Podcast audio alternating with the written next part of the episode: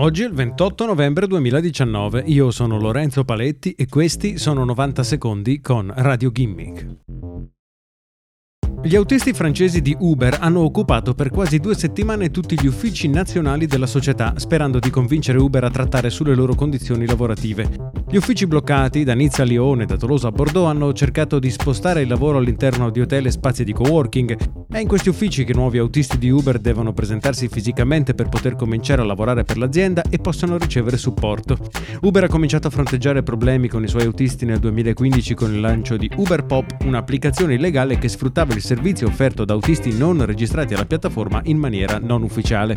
Una volta bandita Uber Pop, gli autisti si sono organizzati per lanciare una serie di proteste contro Uber a causa dei continui tagli ai loro guadagni e le loro sempre peggiori condizioni lavorative. Tra le altre cose, i dipendenti dell'azienda chiedono ad Uber che sia messo un limite al numero massimo di autisti che possono operare,